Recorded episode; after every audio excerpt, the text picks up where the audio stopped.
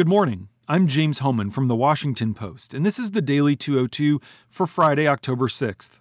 Today's big idea baseball is a solve for our national wounds. Last weekend in Cleveland, I completed a personal quest to visit all 30 Major League Baseball stadiums. I've been thinking a lot this week about what I learned during my five year journey.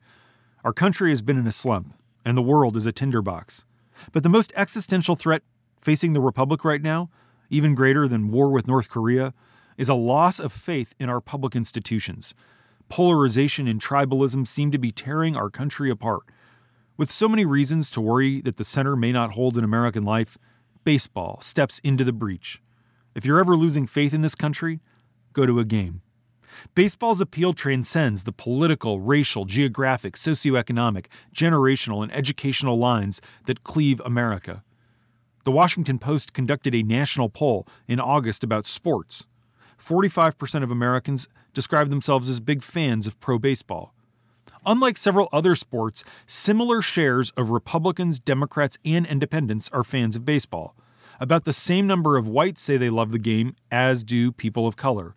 An almost equal share of urbanites, suburbanites, and rural residents are fans. Baseball belongs to all of us. While I've gone to lots of games with governors and congressmen at stadiums across the country as part of my job, the interactions I remember most vividly are with perfect strangers who struck up conversations with me during a pitching change or the seventh inning stretch. A first generation Mexican immigrant in Oakland told me during a Memorial Day game about how much he loves our country and prizes his citizenship. A soldier in Kansas City who just got home from his second tour in Afghanistan told me about one of his buddies who didn't make it back. An aspiring stand up comedian tried to make me laugh during a White Sox game in Chicago by practicing a routine. These are the kinds of everyday Americans who fill the stands day after day. And I'd be remiss not to mention the food.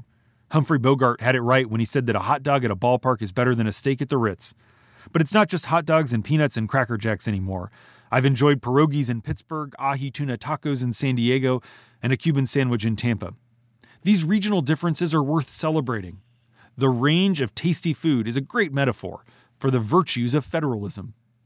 One of my favorite things about baseball is that it offers a good comeback story almost every year. It wasn't clear that Cleveland would even make the playoffs a few months ago. Then they won 22 straight games.